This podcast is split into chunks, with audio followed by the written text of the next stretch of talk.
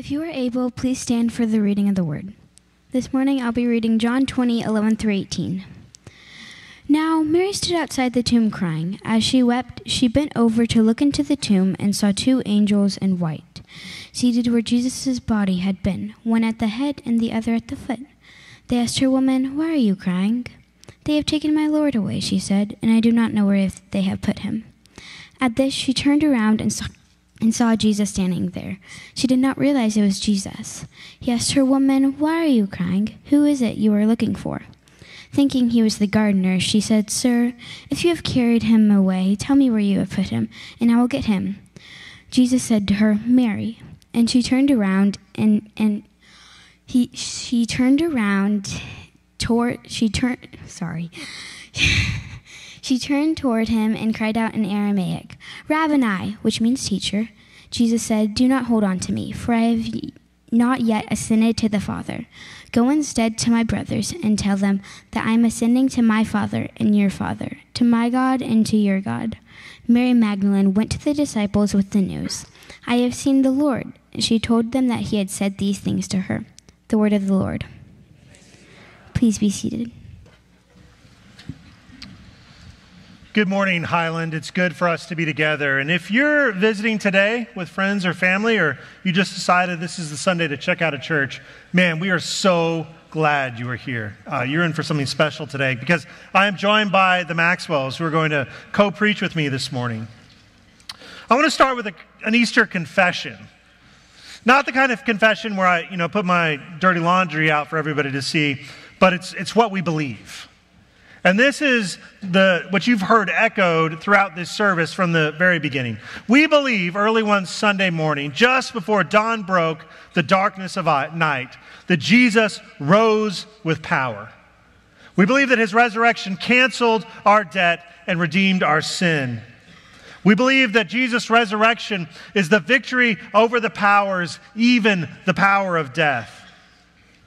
We believe that because Jesus left the grave, he set us free to live new lives, that we might let the singing never end. For he who was no more is forevermore. Amen. I was reading in this book this week, and it, and it made this interesting statement, and I've, I've wrestled with it. It's kind of stuck in the back of my mind. I want to share it with you, and I want you to chew on it too.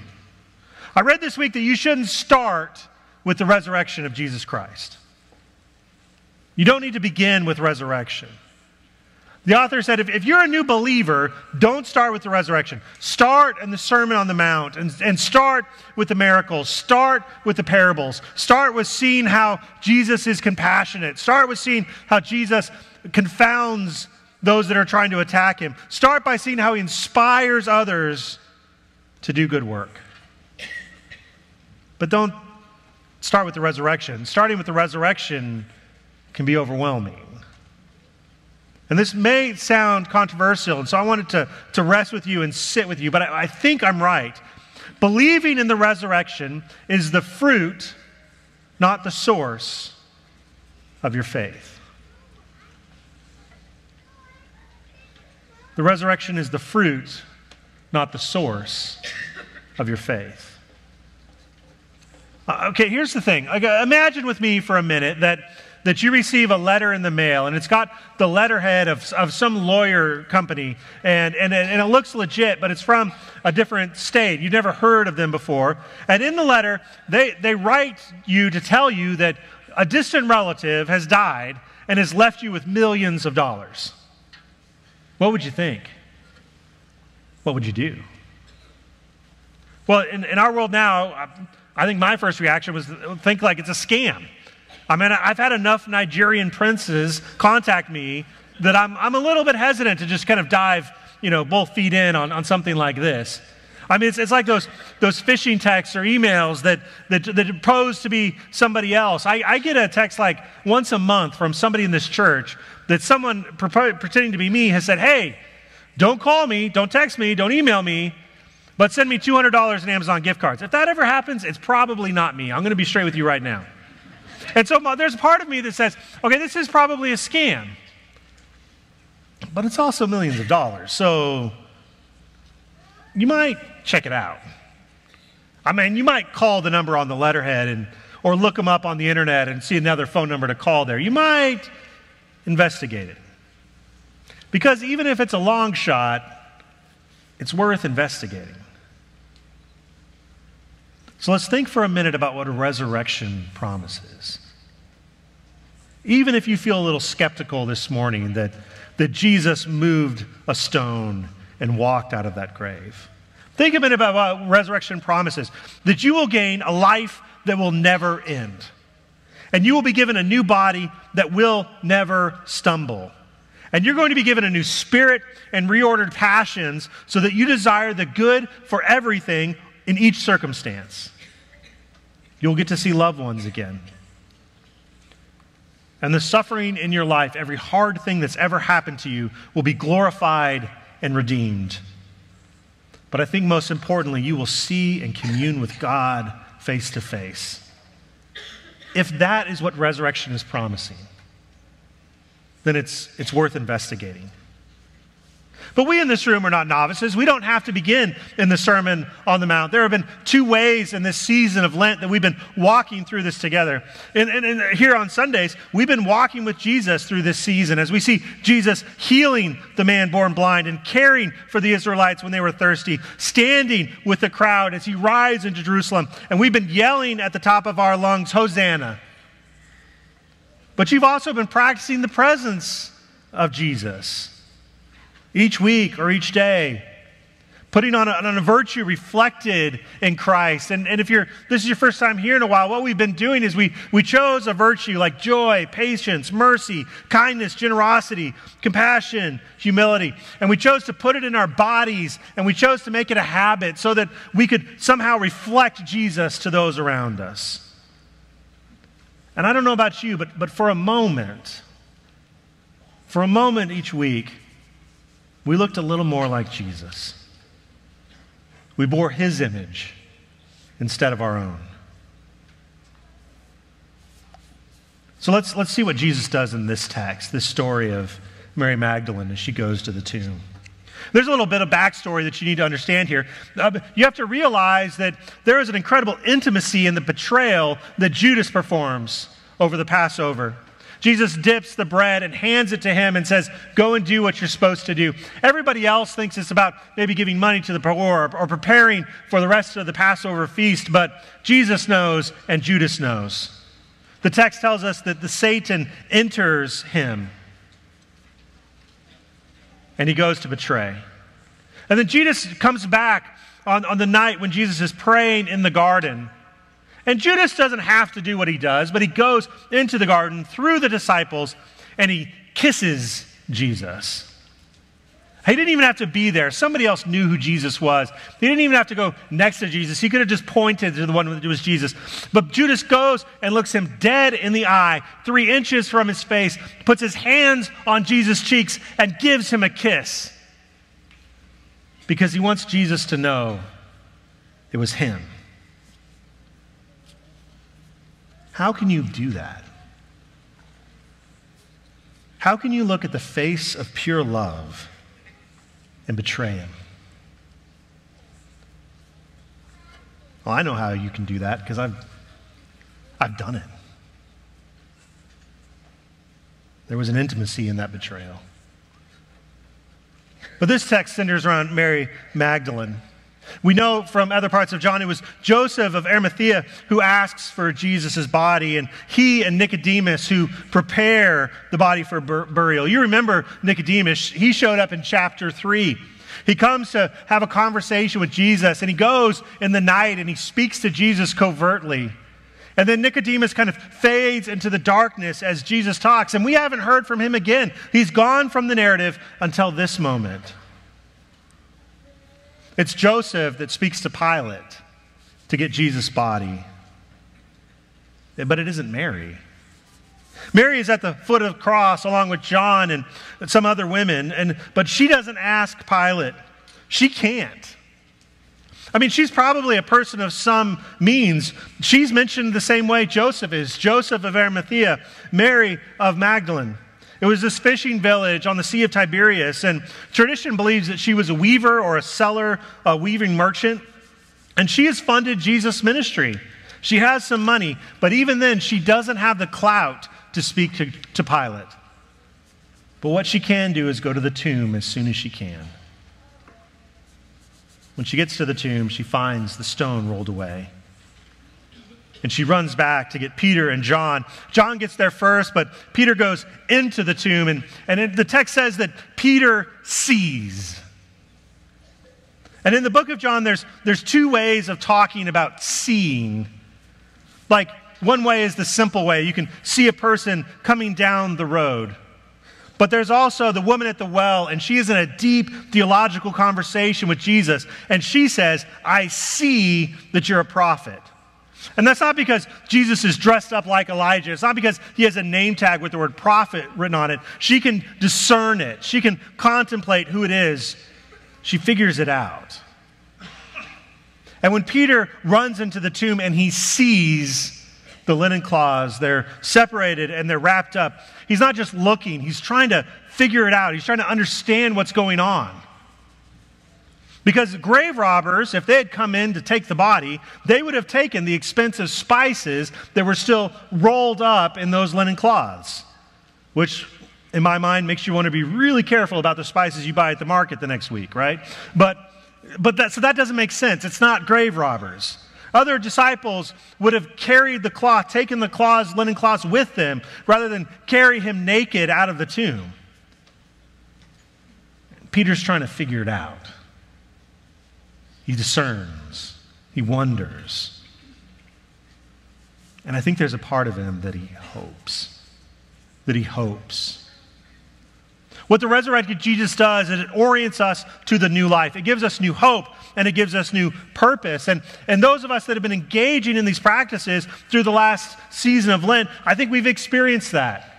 I got to tell a little bit of my own story last week about how I've engaged in the practice of kindness over the last six or eight weeks. And, and specifically, that kindness happens in my house from about 7.45 to 8.30. It's bedtime. And it is a time of chaos sometimes where I live.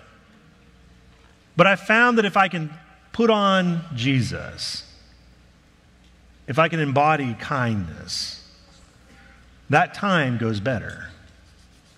And because it goes better, I, I, sleep better at the end of the night. And because I've slept better, it's made my whole day more meaningful. Mary, when she comes to the tomb and sees that Jesus is there, she is in such despair, she doesn't notice that they are angels sitting in the tomb.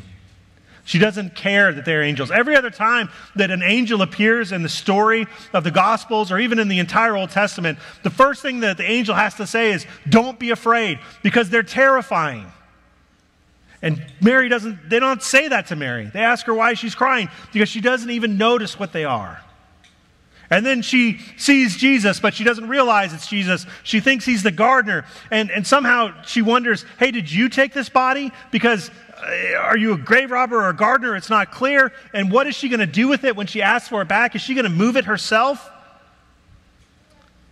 It takes Jesus to say her name, and the burden of her grief is released.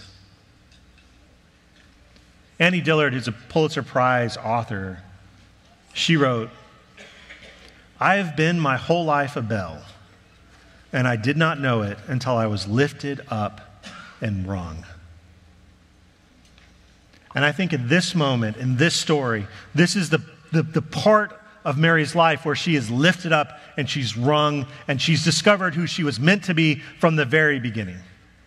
There's kind of a lie in Western culture, and it's a lie that we tell our children, it's a lie that we tell college students, that you can figure out your identity by looking deep inside of yourself that you can discover who you are by somehow ruminating on your own ideas. But you cannot find secure identity and, and by deciding who you are and then leaning into it. You can't find it that way. Humans aren't designed that way. Humans stride confidently. Children stride confidently. College students stride confidently and securely into who they are in safe and reliable communities of love. It only happens in healthy relationships. You cannot decide it for yourself and just choose that's the way you want to go. And it's when Mary is in that confident, safe relationship with her teacher, her rabboni, that her life changes. But in that resurrection moment, there is conversion. Mary's holding on to an idea of Jesus that she, she has to let go of. Jesus doesn't say, Hey, it's me. He doesn't explain what the resurrection means.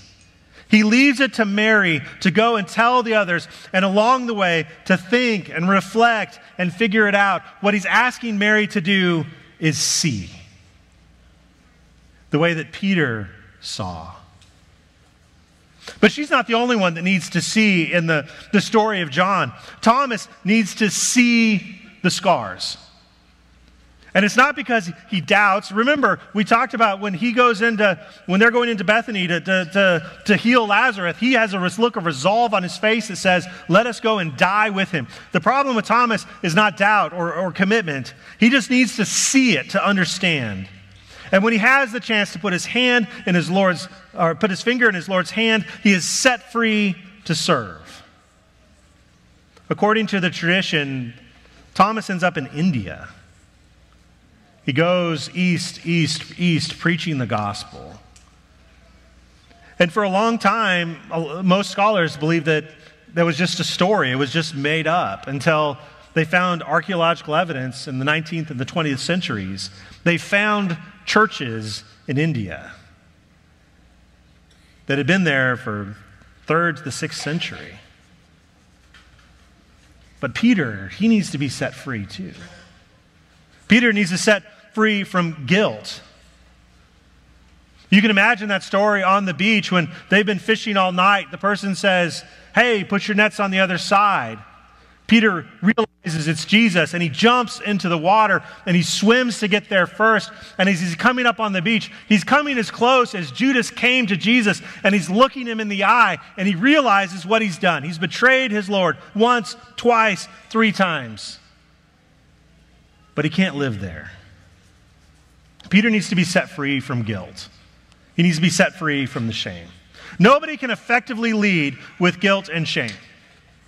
Nobody can effectively lead that way. It will drive you into secret self medication, it will compromise your effectiveness. And for most of us, especially if you're Gen X growing up like I am, this is hard because you grew up in a place where guilt and shame are used to get you to do everything, right? It was behavioral management. I can give you a very clear example. You can finish this sentence for me. Eat this limp, cold, canned asparagus. Why? Because kids are starving. They're starving in China, they're starving in Africa, right? They just use guilt and shame to get you to eat your terrible vegetables. Um, sorry, mom. Um, and then, but the other one, which is even more insidious, right? It's a song that we sang. Be careful, little hands, what you do. Be careful, little hands, what you do. Why?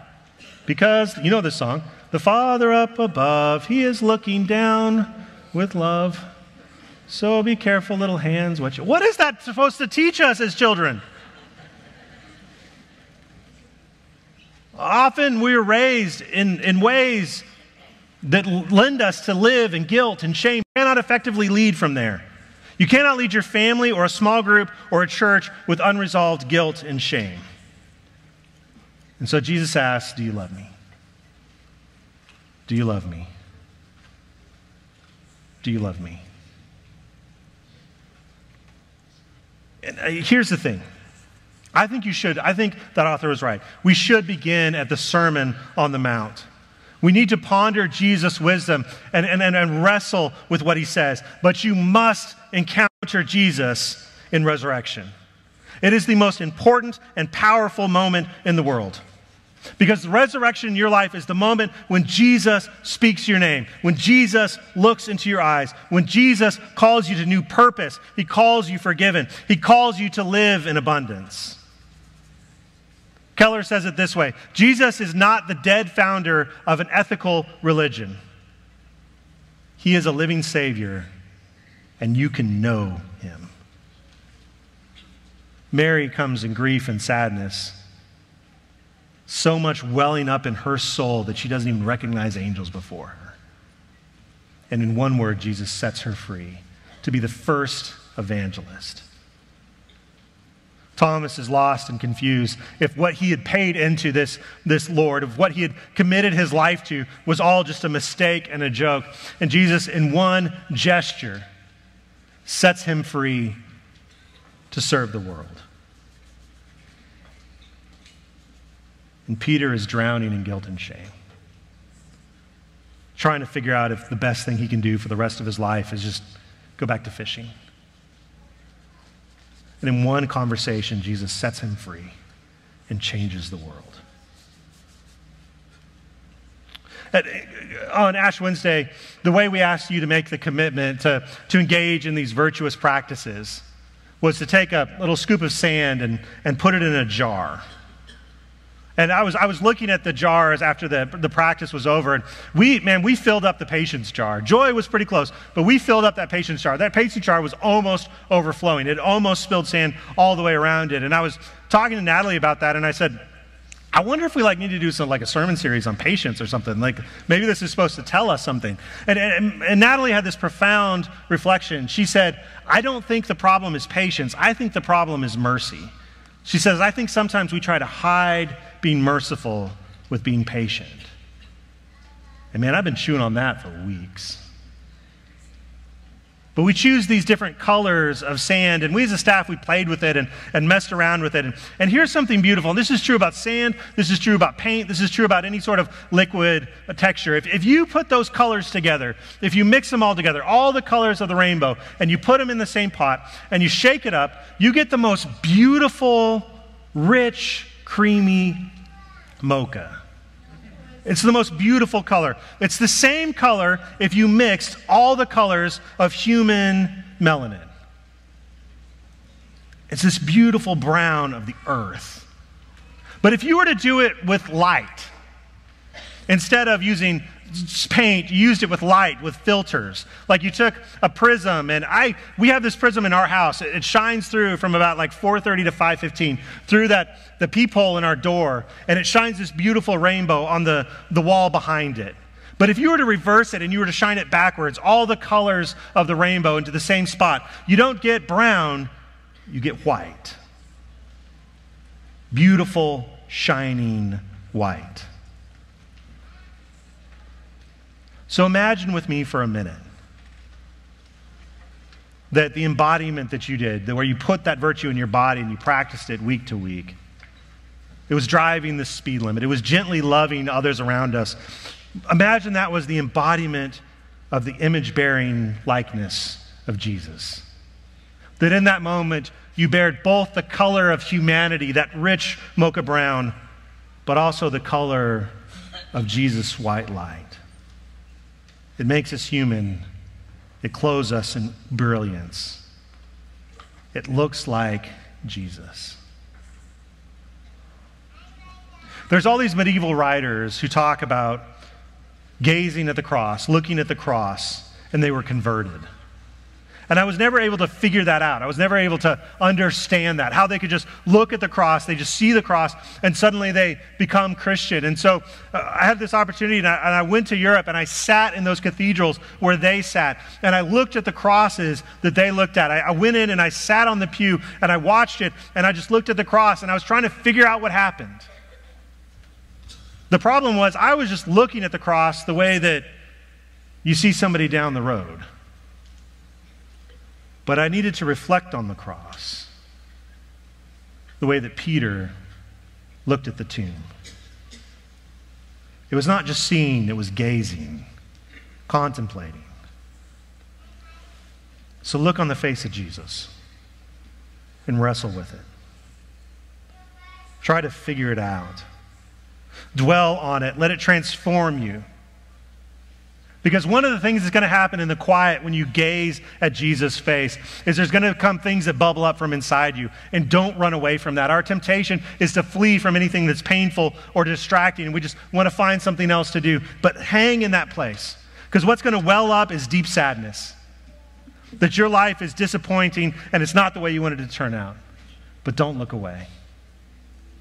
And what's going to well up is, is guilt about what you've done or what you've said or the way that you've harmed others. And it's going to be a lot easier for you to just uh, do something else other than this and go on living your life, just make a little buck, and you're going to be okay. But don't do that. Gaze at the face of Jesus. What's going to well up in that moment is a sense of purposelessness. What have you, what have you done that's worth anything? And that could lead you to just wanting to walk away from the whole moment. The resurrection is not easy for you to engage, it is the fruit of faith, not the source. But don't look away, dwell on it. Let it transform you. Let it lift you from the pit of loss and despair. Let it give you new resolve. Our Easter confession is that we believe early one Sunday morning, just before dawn broke the darkness of night Jesus rose with power. Jesus canceled our debt. Jesus redeemed our sin. Jesus gave us victory over the powers, even death. Jesus set us free to live new lives, and our singing will never end. For he who was no more is forevermore. And the church says, Amen. Let's stand and sing.